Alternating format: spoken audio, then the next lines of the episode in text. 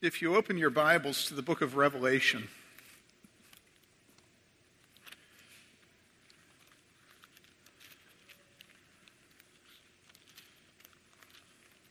which is after Jude, which is funny, then you'll see that beginning with verse one of chapter two, you have a title called Message to Ephesus. And then beginning with verse eight, Message to Smyrna. And then beginning with verse twelve, Message to Pergamum. Verse eighteen, Message to Thyatira. Chapter three, verse one, Message to Sardis, Philadelphia, Laodicea. If you look at the message to Laodicea that begins in chapter three, verse fourteen. To the angel of the church in Laodicea write, the Amen, the faithful and true witness, the beginning of the creation of God says this, I know your deeds, that you are neither cold nor hot. I wish that you were cold or hot, so because you're lukewarm and neither hot nor cold, I will spit you out of my mouth, because you say I am rich. Now the reason I'm reading this, and now you can turn to our text, which is actually in Genesis, um, chapter twelve. The reason I'm reading this is that um, one of the negative consequences of the academy taking over the church, intellectuals, scholasticism taking over the church, is that churches have become acclimated to receiving an objective discourse treatise from the pulpit and to having it be just truth. And people actually think it's good that the Word of God would be taught, preached in such a way that when you receive it, you will be able to apply it as best fits you. So Sally Wagner will see it applying to her in one way, and Mark will see it applying to him one in one way, and everybody can, you know, kind of use it like a uh, Ouija board, you know, a rabbit's foot, you know, and you just sort of, nah, nah, nah, nah, nah. Well, there's my application. And when a pastor begins to apply the Word of God to the people specifically, everybody thinks, hey, wait a second, that's not part of the bargain. The application belongs to us. You just preach the Word and let the Holy Spirit apply it. And so if you open up the Bible and you look at Jesus speaking to the people that came to hear him, you look at Paul writing his letters, you look at Jesus speaking to the churches of the different areas, you know that always there is a specific application, and typically it's as much negative as positive. And so here Laodicea had problems, didn't it? They were neither hot nor cold, and so he said, I'm going to spit you out of my mouth. And so what we see is that John writing to the church of Laodicea is very specific in what he says to them. Hey, here's your identity, here is your sin, here is your step of repentance. Now repent or I'm going to snuff out your light. That's true preaching. True preaching should always act as if the preacher loves the sheep. And not that he's just some brain sitting in an office the rest of the week and then comes out and gives out truth. You, you're supposed to feel like when I speak to you, I must know what's going on in your brain. And can you imagine being Laodicea? When you received that letter in Laodicea, do you think that the preacher knew what you were like in Laodicea? I think so. I think they all went... You know, hey, preacher, you know, leave the application to the Holy Spirit. You know, just preach the truth and we'll make the application, or the Holy Spirit will make it. And then he says, well, actually, this is part of the canon of the New Testament. And you go, well, that's where my argument falls to the ground. In other words, one of our problems is what we always do. When I say the kind of thing I'm saying, we're weaselly. And so what we say is, well, that was Jesus. Well, that was John. Well, that was Jeremiah. And so no matter what happens, we always try to act as if what happens in Scripture should never happen here. How many times I've read people saying, well, that was Jesus. And so people think that you take the words of Jesus to a particular people And then you take those words and you apply them to us in a way that allows everybody to buy in or not buy in, depending upon how they feel on a particular day and what their wife says to them after church, right? But really, we don't even like our wives to apply Scripture. And we can't deny they know us, you know? And the whole ball game is, whatever happens, we don't want to be convicted by anything. We just want to be able to come and feel like we did our duty, sitting under the preaching of the Word. And so today, the preaching of the Word is a big conspiracy where I say, uh, thus said the Lord. But notice the past tense. You know, one time, a long time ago, in a certain context, sitz im Leben, and it's not talking about facial things, in a particular place, God said this through a particular person that he had spoken to, and so that man knew what he was saying when he spoke to a particular place and a particular people with particular sins. But today, I haven't the foggiest clue who you are and what your sins are and what you need, and so I'm just going to pick a test of Scripture and just feed it to you. And then you can think about it and pray over it, and hopefully there will be something there for every one of you. Well, listen, that's completely bogus. No farmer ever feeds his cows that way. Farmers are incredibly detailed about the feed that they give to their animals. All right? And Jesus doesn't feed us that way. He takes us to what? To green pastures and quiet waters.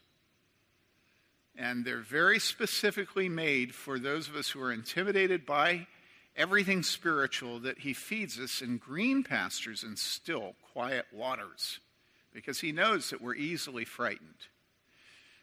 So that's my apology this morning to being specific as I preach, and specifically today to preaching about who we are as a congregation and what God's calling us to.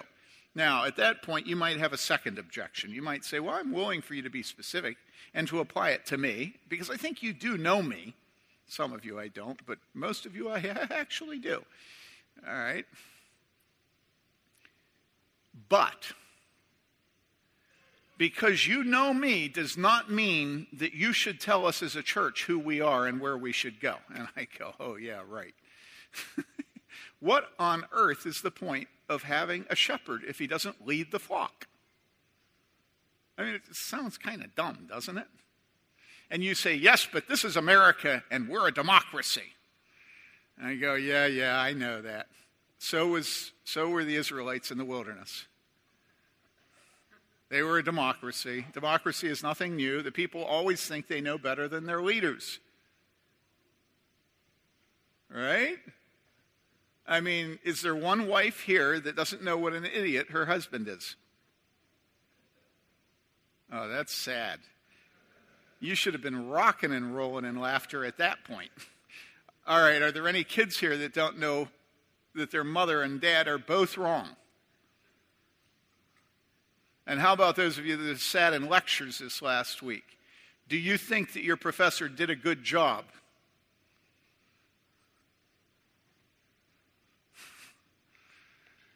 So this morning, I'm going to be bodacious and actually do what I think God calls pastors to do. I'm going to be specific. I'm going to address our sins and what I believe God calls us to as a church specifically.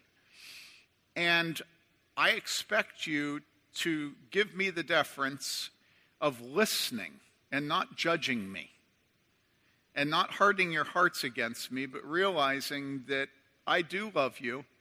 I'm unfaithful in many, many, many ways. But nevertheless, God's chosen for you to be led by a man who's a sinner rather than an angel who's perfect. All right? And to be preached to by a man who's a sinner instead of angels who are perfect. God could have sent you an angel, but look at me.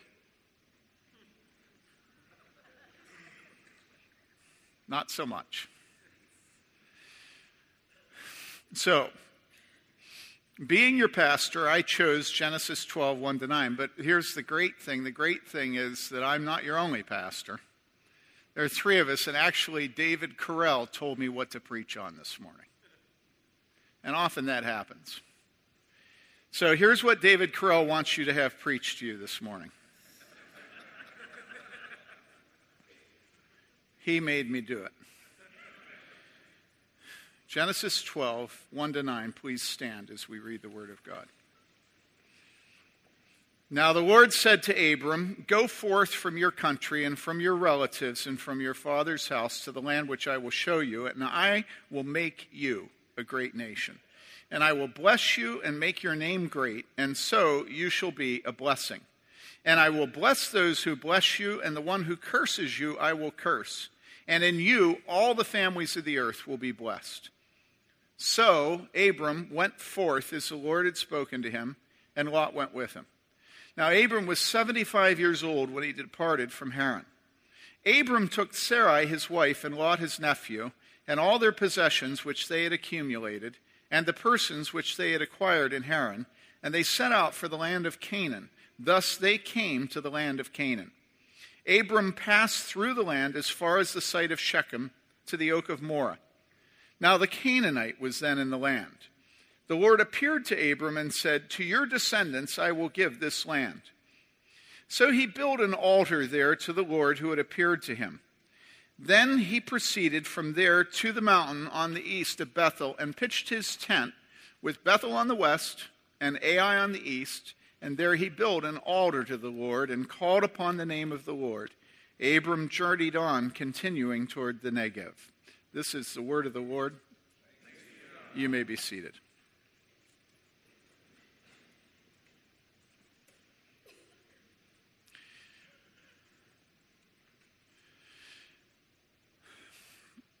Today, we have a great, great conceit that we are highly evolved, fully integrated,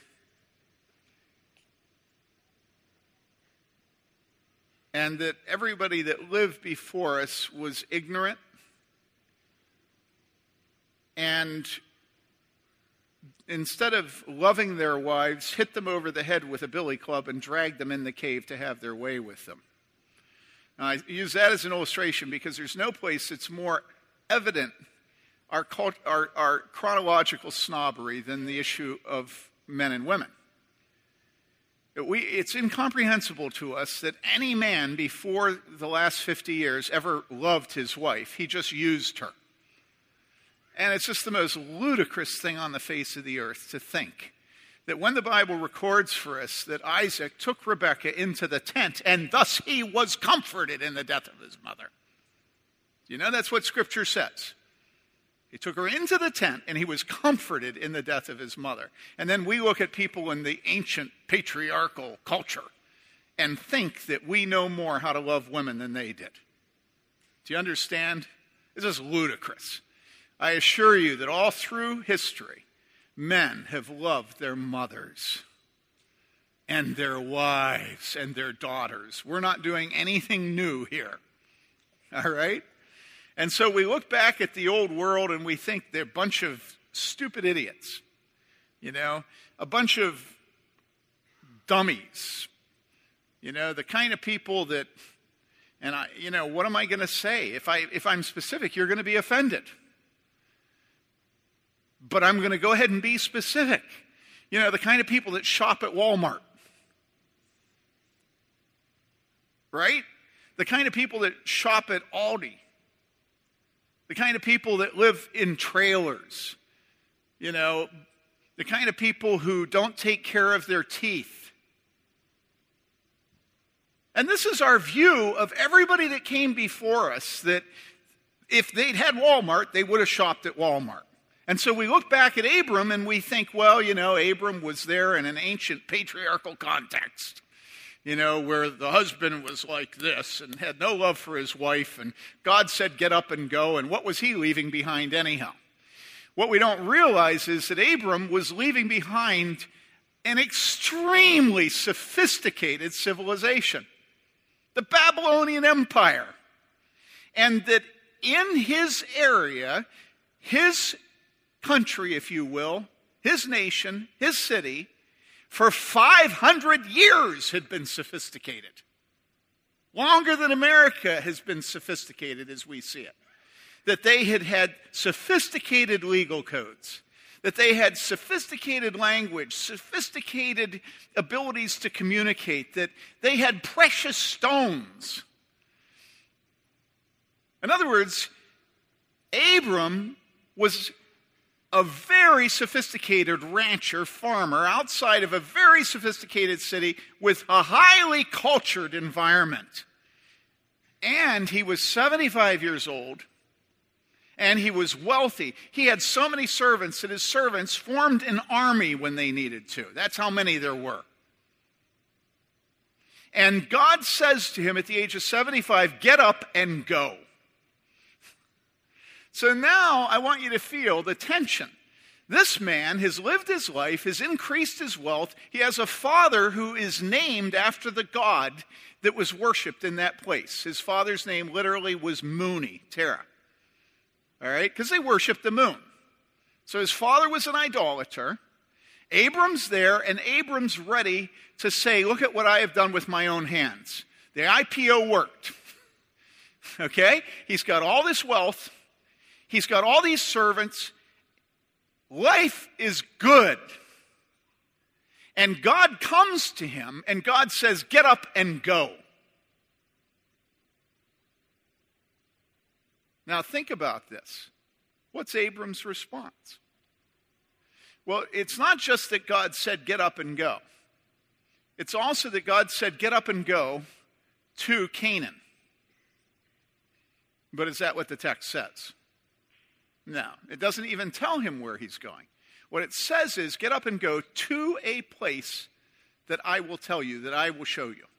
So Abram is to leave behind his father, he's to leave behind his nation, he's to leave everything behind, and he doesn't know where he's going. He's simply to get up and to go. You know, come on, son, get up and come. Where are we going to go, Dad? Just get up and come. Well, I've got studying to do. Where, where do you, what? I said, get up and come. Can you imagine us dealing with our children this way? Oh, man, we've trained our children to have absolutely no deference to us. None. So we get them, we tell them to do anything, even set the table, and they're like, when I have time. Let alone just get up. And, and and and get out of the room. Why? I'm comfortable here. You know? Think if it had been our children and how they would have responded to God. You know, God, if you want me to obey you, you better tell me where I'm headed, and you better tell me why. Well, because I'm going to make you a great nation. Oh, yeah, right. Get up and go. And I will show you. I will show you where you're going to go. And what does the Bible say? What the Bible says is that when God told him to get up and go, verse four, so Abram went forth as the Lord had spoken to him. Now, all of you should be saying at this point, it doesn't compute. I mean, honestly, who at the age of seventy-five, where everything's worked right, they're wealthy, have tons of servants, tons of animals, a sophisticated culture, a sophisticated city, good lineage, father named after the local god, reputable, they probably were rulers, and you say, get up and go. And where does he end up? Well, he it's not at the center of the universe the way Babylonia is. It's Canaan, right? He doesn't even know that at the time, but what he does is he gets up and he goes. And so God interrupts. My dad preached on this, and my dad would say, God is the great interrupter. And this is what I want to talk about with us as a church. None of us like to be interrupted. One of my favorite jokes, right? What is it? Come on, somebody tell it. You know. Who's there? Interrupting cow who? Yeah, see? Okay, I'll do it to David. Knock, knock. You're supposed to say who's there. Okay, let's let's let's start over. knock, knock, interrupting cow. Moo!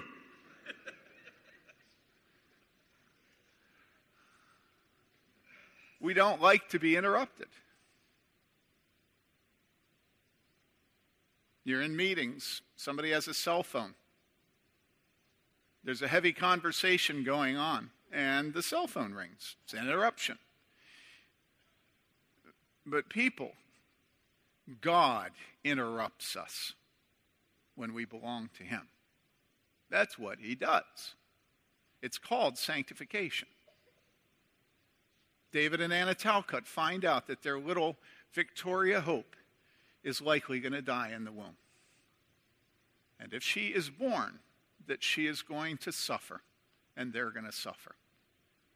And their response is, I didn't ask for this. And God says, follow me. I gave you that child. That child does not have problems because it got away from my attention. And, you know, I look at you and I think about your lives, and I think what this congregation is is just innumerable interruptions. That's what we are. God interrupted you with a husband who's lousy. God interrupted you with a wife who's lousy. A husband that doesn't love you, and a wife that is not submissive. God interrupted you with children who are profane. God interrupted you with parents who really did not care for you as they ought. What I think is true of Church of the Good Shepherd is that this is the church of interruptions. God has blessed us as a church with interruptions because God really does conform us to His image. And so we have willy-nilly just all kinds of things happening to us all the time. And it's very difficult. You know, you think about what you hear going on from the pulpit, you know, in, in congregational meetings, or you talk to a friend in the church and you find out that they've been having problems. What you don't realize is that those problems have behind them hundreds and hundreds of hours of the time of the older women and the elders and the pastors and the deacons. Nothing happens publicly that there's not an incredible amount of work that goes in privately, right? And so really what this means is that God interrupts not just you with your suffering, but that suffering and those sins always interrupt the lives of the church. They interrupt the lives of the officers. Does this make sense to you? And so we're all in this together. If one suffers, we all suffer. Now, this morning, I want to talk about a little interruption that God blesses us with. It's nothing on the level of David and Anna, but it is obnoxious, and it is something that's at the heart of our identity as a church, and that is the fact that we live in a university community that is extremely transient, and therefore we lose up to a quarter of our people every year. We did have a year where we lost a quarter of our people in one year. And so what God does with us as a church is God's constantly saying, get up and go. People in this church are constantly being moved out, and we're having to meet new people and say goodbye at the same time. So what Abram had to go through in saying goodbye to his family and not knowing where he's going is going on among our people all the time. When I preach to you, as I preach, there's a lot of stuff that goes through my brain. And one of the things that goes through my brain is he's gone, she's gone, he's gone, she's gone. He's new, she's new. So as I preach, I'm aware of who I'm going to be losing in another few months and who's new. And I watch people's faces, and I'm always processing the trans- transitional nature of our of our people. I'm, it's just, you can't help it, you know? Now, what does that mean for us? What it means for us is that we have to see this as a gift from God. We have to commit ourselves to it, and we have to live in such a way that we have faith that this is God's intent for us. Because if we say, you know, God has no agency behind the transitory nature of the people of our church, that that's just uh, something that is a reality of life in Bloomington, and we'll just live with it, then you have no faith. What you have to do is believe that this is a gift from God, that it sanctifies us as a church, that it sanctifies his church beyond here, that it's good for us, good for the people coming, and good for the people leaving, and good for the church universal. If God puts us into an area of the country, of the world, where there's unbelievable turnover, that's something we should look at and say, it's a gift of God. Thank you, God. Make me faithful in that circumstance. Now, let me illustrate this a little bit by talking about what it means in terms of new people. This last week, we got an email from a guy who's looking at a position at I U, and he he thinks that they're a good fit for this church. And so, you know, he'd like to meet with us. So fine, you know, we'll meet with him. He needs a house. You know, there's a whole bunch of things going on. And, and we give him time and we give him attention. But you know what's very difficult for us to do is we remember all the people that we've given time and attention to because they're moving and they're Christians. And I mean, it's hard not to be cynical. You know?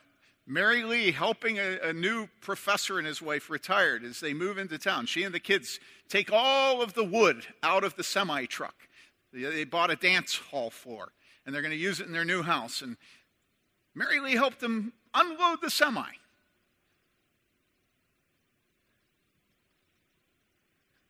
They're not here. We have people live in our home. They're moving to town. They're not here. I can take you through and through. We almost have a joke among the elders and pastors that if we ever help anybody move to town, they will not come to Church of the Good Shepherd. I mean, it, am I right? I'm right. Well, yeah, yeah, yeah, yeah. Yeah, it was because I helped you instead of Mary Lee. That's why you, that's why Stephen stuck. That was nasty. four seven Seventh floor. Oh, man, that was, but what a gift, what a treasure. So now think about this, that first of all, we help people move in who don't come here. Then think about the people that do come here. What we're thinking is they'll be gone soon. Why make any investment in them? They're just college students. I mean, doesn't this make sense? Right? God calls us to love and to serve people that we will not even have sometimes for six years. Sometimes we'll only have them for a year or two. We know that right away. And that's a part of being Church of the Good Shepherd. Now, it's hard because who wants to love people that will then divorce you? You know, you don't want to love people that they're going to end up and leave you behind. A number of years ago, we had a guy in this church named Mike Carnett, and Mike had a bunch of little boys. Every one of them looked like J. Marty Cope. You know, stood ramrod straight. They had on that Oxford blue button-down khakis, and every one of them had hair that was like perfectly, not just over, but up and, you know, that little... If men are allowed to be cute with anything, it's that thing that goes up like that, right? Who has it here? Come here. Come on. Come on. Every one of their boys looked just like...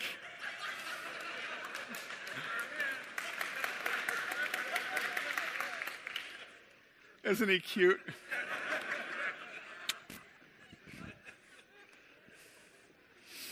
And then they had this little girl, and oh, oh, oh, she was a queen in her castle. All these handsome, perfect brothers, and there she was, you know. And uh, then they decided that they were going to move uh, back to where they came from. And I remember going to a deacon's meeting. I don't know if you were there at that meeting, but I popped my head in, and I looked at him sitting around all, with all the deacons, and I said to him, Mike, what you're going to do, do quickly. Which is to say, if you're going to leave, just get out, would you please? And I was really a little bit obnoxious with him, you know? Why? Well, because I'm tired. I'm absolutely tired of pouring my life into people, and then about the time they begin to fire, they leave. So you pour your life into them, and then about the time where they pay into the church more than they take out of the church, they leave. That's the nature of this church. About the time that people get to the point where they are men and women of God who are prepared to teach and to love and to disciple others, they leave. That's the nature of this church. Okay? And it's difficult. And it's difficult for you. You know, you look around in the pew right now and just take a pot shot at how long the people around you are going to be here. They're going to be gone. And so God has given us a ministry of training people that we will never get the fruit from. That's what we do. A number of years ago, we were down at the chalet that uh, Tim Ann's parents kindly share with us at times as a church. Beautiful view off the back deck, and the elders were in there for a planning meeting. We were trying to pray and to ask God what work he had for us as a church, because every church has work. Some churches, the whole work of the church is to pacify one woman in the choir. Right? You've all been in those churches, right? You know, my church growing up, there was this one woman that thought she had a great voice. And about every three months, she would get up, and it was awful. It was like a screech owl, you know, except the screech owl sticks to basically one note. And this woman was like, woo, woo, woo, and it wasn't even on pitch. It was horrible. Even idiots like me knew it was bad. And I think as I look back on the church I grew up in, that one of the purposes of that church must have been to mislead her about the nature of her gifts.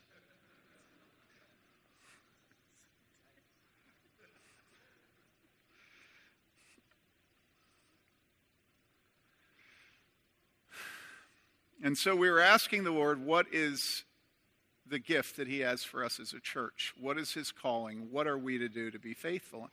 And Tim Wagner spoke up and he said, well, it's very clear that we're to train leaders. That's who we are. That's our D N A. That's what we're going to do. Well, I'd never thought of it. The minute he said it, it was clear to every man in that room that the Holy Spirit had spoken to us. I don't think Tim Wagner's the Holy Spirit, but what do you think is going on in Acts where it says that the Holy Spirit directed them? Do you think that it like was let down with a hand on the wall? No, most of the times it's somebody in a group, they've been praying, and the Lord reveals it. A man speaks. And so ever since then, we have disciplined you as a church to focus on training leaders. And it is a discipline. It means that the preaching here is always going to be more intense than it will be at another church. Because you don't make leaders by giving them cream. You know? Does this make sense? How do you make leaders? Well, leaders have to be disciplined more rigorously than people who are going to be followers. Look at Moses. He murders a guy. Then he's out in the wilderness for forty years. What about Paul? How about Paul? Hey, hey, Paul? He was not just disciplined before God called him, but after God called him.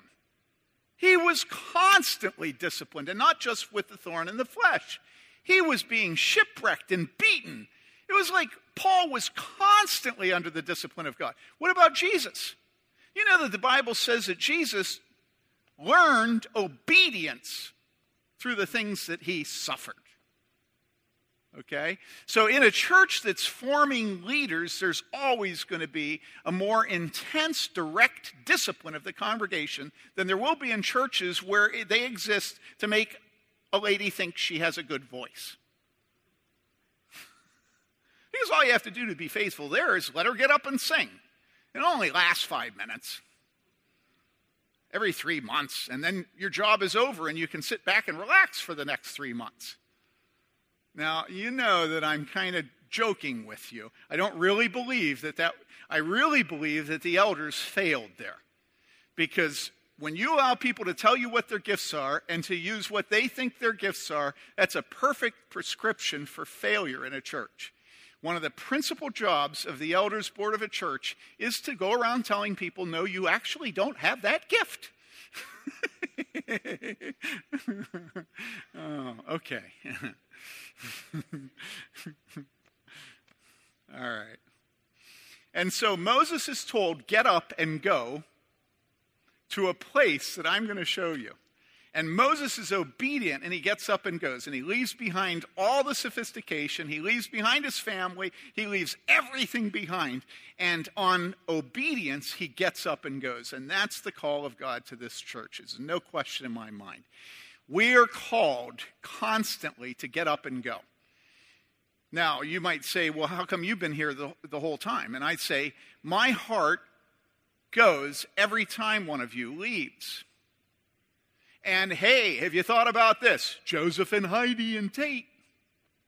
And you, those of you who are new, you're wondering, well, who are they? Well, that's our son and his wife and our grandson who were here and who could have stayed here forever and made a very good income, thank you. And instead, they moved up to Indy and are involved in a very, very tiny, struggling work of planning a church there. And the reality is, we don't see Joseph and Heidi anymore. Okay? And every time somebody leaves this church and goes somewhere, our heart goes with them. So, all right, you say, well, it's not you getting up and going. I say, well, but my heart is getting up and going. You're leaving, you're leaving, you're leaving, you're leaving, and our hearts go and go and go. And we have one of two choices. We either say, this is the work of the Lord, and we thank him for it. And we're going to give ourselves to it zealously because it's clear that it's what God wants us to do. And so we're going to start a pastor's college so that men and women can be trained to be pastors in their wives and then go out to other churches with an expectation that the preaching is going to have something to say to people. Something! And yes, that means that we're going to have your parents come and visit, and they're going to every single time look at us and say, this is a cult. Because they've never heard a sermon that says anything. And they think there's something wrong here. You know, we go, no, actually, something right here. And they say, well, do you think you're the only ones that do things right? We say, no, but that, yes, we think we do have it right. And if you go back in church history, all through church history, you find sermons that are actually pertinent. Here's a radical idea. All right, I'm sorry. Okay. And then people say to us, like Wayne said, his relative said last week, well, are you the only one that can have a seminary? No, but Harvard. Do you go into Harvard Yard and do you say to Harvard, what gave you the audacity to start a college when there were plenty of good ones in England? And there were just a few thousand of you in the area. I mean, how stupid. What an ignorant little stupid, small, humble work. And then as soon as Harvard went Arminian, they started Yale. Whoa, how stupid. Two schools within a few miles of each other, and there's just a few thousand of you in the area? I mean, how stupid. Look, how about Indiana has a good seminary? Is that okay with you? You say, nope, nope. Seminaries are supposed to serve a national constituency. I go, okay, I get it. It's always about spiritual pride, isn't it? No man can ever walk by faith because all the other men are prepared to stomp him like, what's that game? Whack-a-mole. You know? Bloomington shouldn't have a pastor's college. Who do you think you are? And I say, we've got men here and women, their wives, and they need to be trained to be pastors and pastors' wives. Why should I send them off again to Escondido, California, where Daryl Hart's giving lectures? I mean, really? It's wacko. Whack-a-mole. And another one I really like is Moore Theological College in Sydney, Australia. Okay, listen, every single school that you look at as being reputable and that you think should serve us fine, They were started in humility as a reform. Where do you think Harvard came? Where do you think Yale came? Where do you think Princeton came from? That's where these schools came from. This is our response to what we see as the needs of the church today here in Bloomington. And so if we're going to live by faith, join us. If the pastors and elders and the deacons are going to give their lives to training the future pastors and elders and their wives of the church, that's what we say is the call of this church. You have the privilege of joining us. Think of Abram's family. One dude says, uh-uh, not me. I understand bifurcation. You know, I'm not going to go with you, Abram. I'm staying back here where it's nice. No, come on, come with us. Come with us. It's a great ride. It's better than anything Walt Disney has. I mean, our cliffs are intense. When we go over the edge and look down to the bottom, it's scary here. I've never been scared on a Walt Disney ride. Not one of them. They're for children, but now that you're an adult, come to Church of the Good Shepherd. Get up and go. People, this is our ministry. Our ministry is to get up and go. Our ministry is to love the people that come that are new. Our ministry is to be committed to those that go. Our ministry is to not resent the people that go. Our ministry is to tra- tra- train them as long as we have them. And that's going to require a certain discipline to us that other churches don't require. You're going to have to be willing to be quick in the discipline. Your kids, you get eighteen years. We don't have eighteen years. We have just a few years. And so the discipline is rather rigorous. And you go, well, what do you mean discipline? Excommunication? I say, no, no, no. That almost never happens. What I mean is, David, do you really have to wear your hair like that? Do you know that the older women are offended? No, don't worry. His hair is fine. Oh, she doesn't. She doesn't think it is. Well, you know, one of my favorite jokes also is, if a man speaks and there's no woman to hear him, is he still wrong? I love that joke. Not my wife, but every other woman in this church. And so, look, Abram is a good way for us to process our life as a community. And people, we're not done. We're not done with the pastor's college. We plant churches. Because why? Well, because the men that come out of the pastor's college, can you imagine them going into the P C A and serving? Some of you know the P C A. Imagine it. You know, they're going to say, we need to exercise discipline. And the session of most P C A churches is going to say, we exist as elders to keep you from disciplining anyone. And then they're going to try to preach, and the elders are going to say, as elders, it, it is our, our constitutional duty to protect the congregation from your preaching. And you go, oh, come on, you're overstating the case. I say, yeah, yeah, yeah, yeah, I'm overstating the case.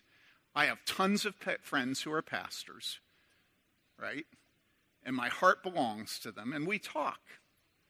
And the fact is, a huge number of the sessions of P C A churches think their job is to protect the congregation from the pastor. Can, does this make sense to you? And those that don't have that problem have the problem of a pastor who simply will never say no or preach about sin to his congregation. So betwixt the two of them, they lick the platter clean. And what I mean by clean is nobody's ever disciplined, because either the elders are opposed to discipline or the pastor's opposed to discipline. And so you're going to send the men from our pastor's college out to churches like that. How's that going to work? And you say, there we go again. We're alone. And I say, where do you think Harvard came from? Where do you think Yale came from? Where do you think Princeton came from? I went recently to the church, to the school that my parents and a few other couples started in Philadelphia, Pennsylvania, called Delaware County Christian School. And I went and looked at it. I walked around the campus. It wasn't in session.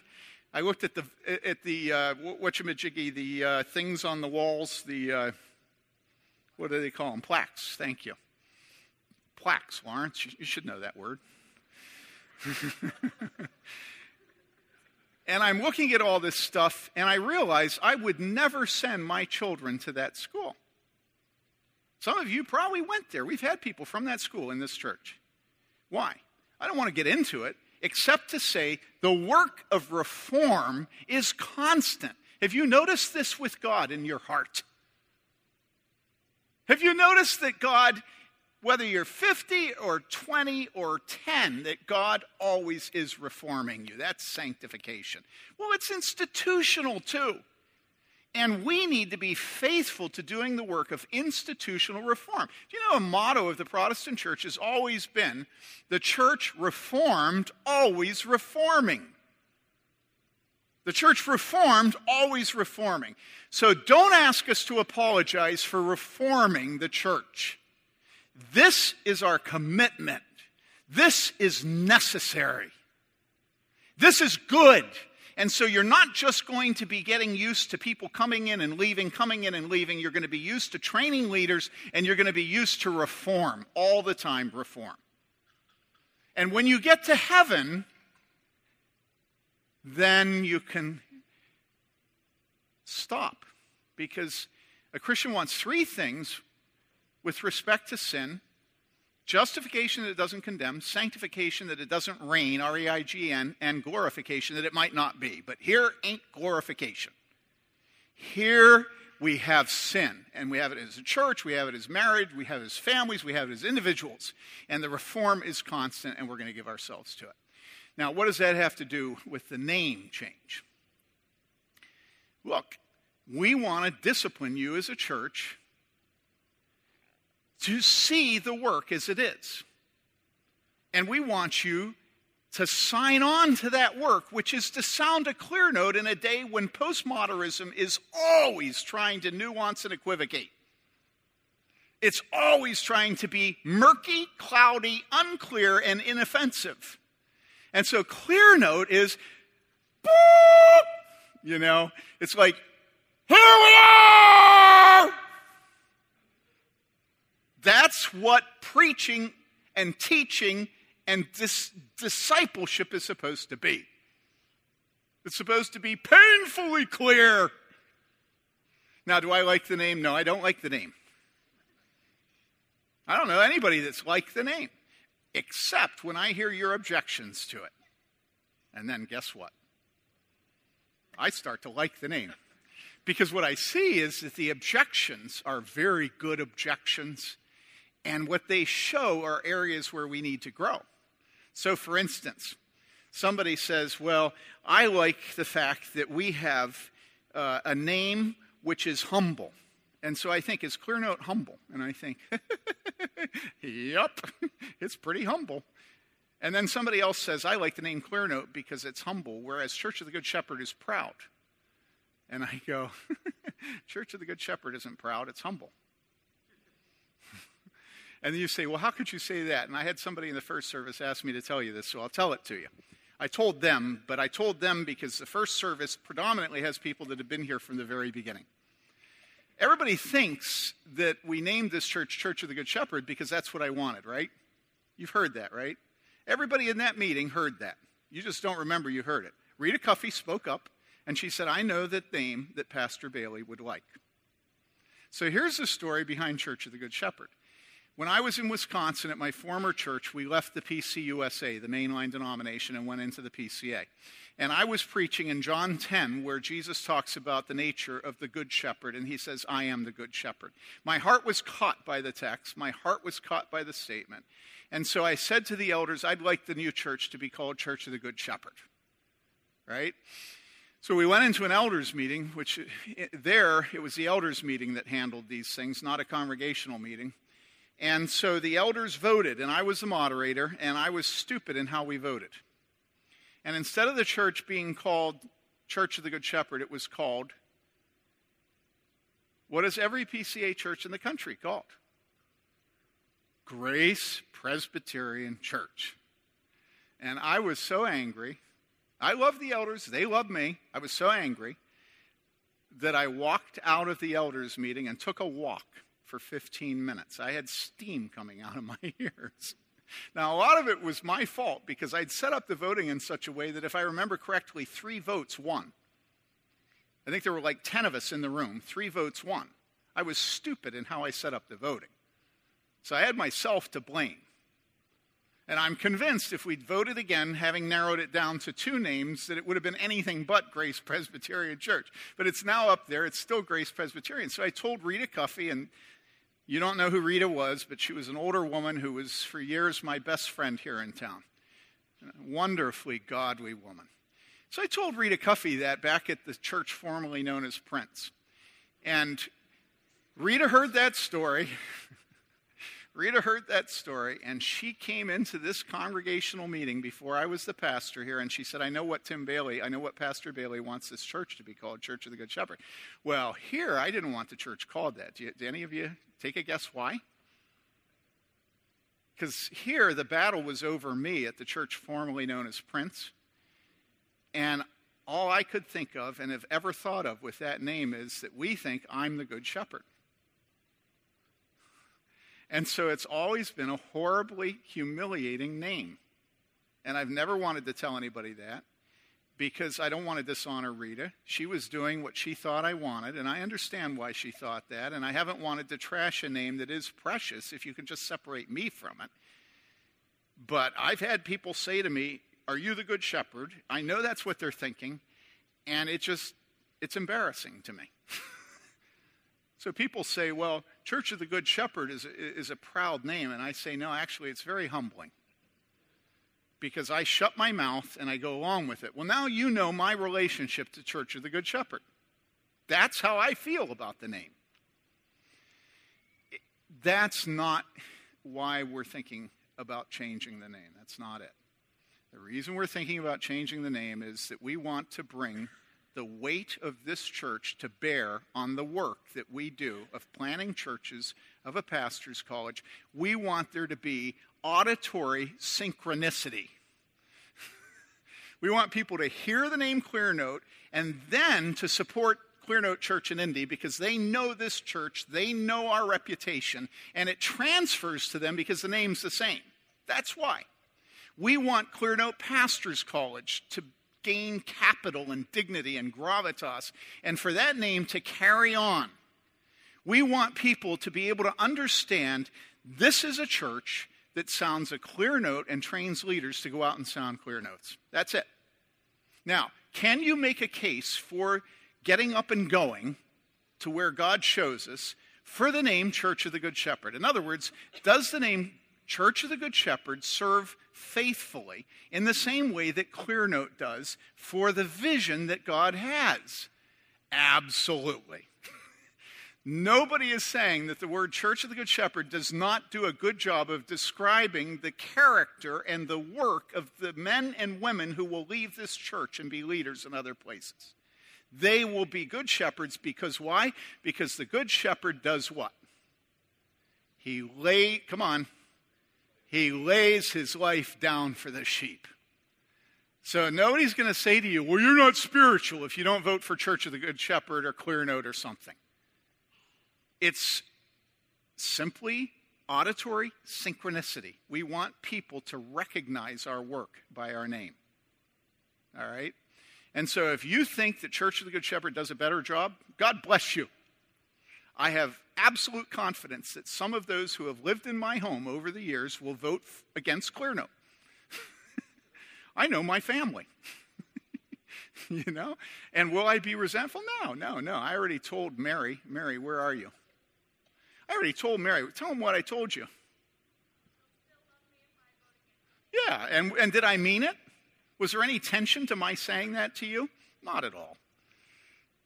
In fact, in the elders board, we have a sort of standing rule that any vote that passes unanimously is not quite trusted. There's enough Scot- Scottish in us, you know, that we don't quite trust cloying kind of together kind of big hug votes.